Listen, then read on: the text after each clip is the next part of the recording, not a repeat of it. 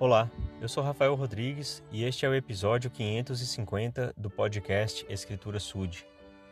Dentro do livro de Mormon, existe um dos livros que foi escrito por Mormon. É, muitas pessoas que não conhecem esse livro de escrituras, é, o livro de Mormon como um todo, ele contém vários livros de vários autores, né, como Nefe, como Alma, como Elamã, enfim.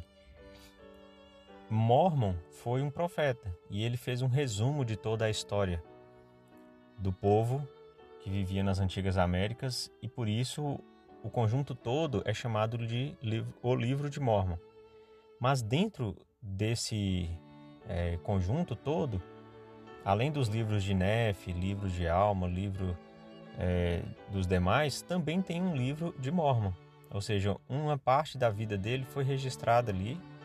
Ele é o autor dessa parte do livro e do restante ele é só um resumidor, se, se é que essa palavra existe, perdão.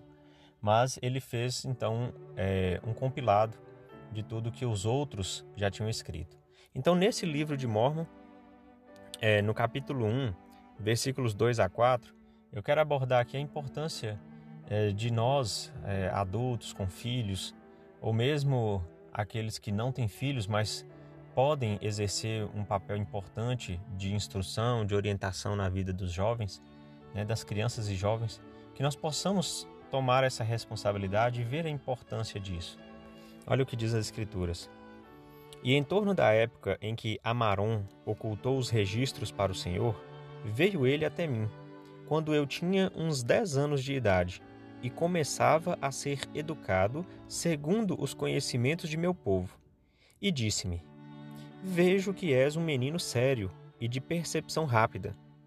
Portanto, quando tiveres cerca de vinte e quatro anos, quero que te lembres das coisas que houveres observado em relação a este povo. E quando chegares a essa idade, vai à terra de Antum, a uma colina que se chamará Sim, onde depositei para o Senhor todas as gravações sagradas que dizem respeito a este povo. E eis que tomarás para ti as placas de Nefe, deixando as restantes no lugar em que estão, e gravarás nas placas de Nefe todas as coisas que tiveres observado em relação a este povo.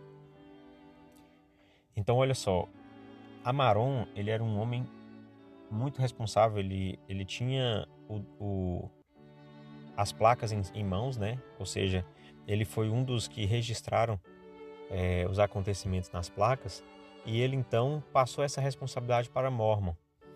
Essa orientação veio quando Mormon tinha cerca de 10 anos de idade. E o próprio Mormon diz que ele estava sendo educado nos conhecimentos do povo, e Amaron reconheceu Mormon já nessa idade como um menino sério e de percepção rápida.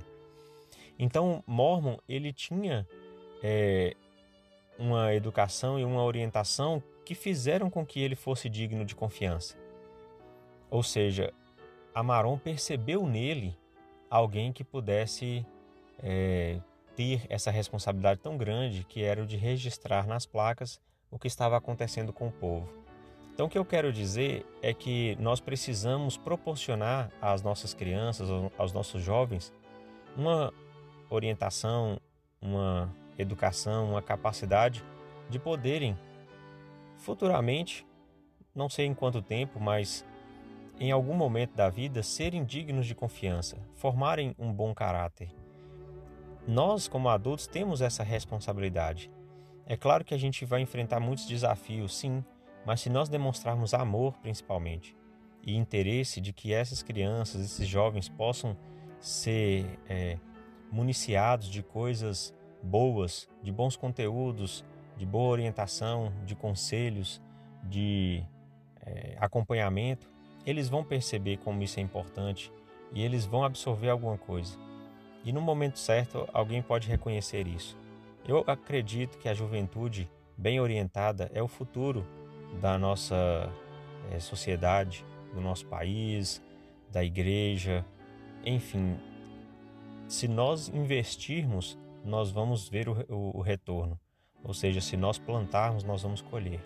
Em nome de Jesus Cristo, amém.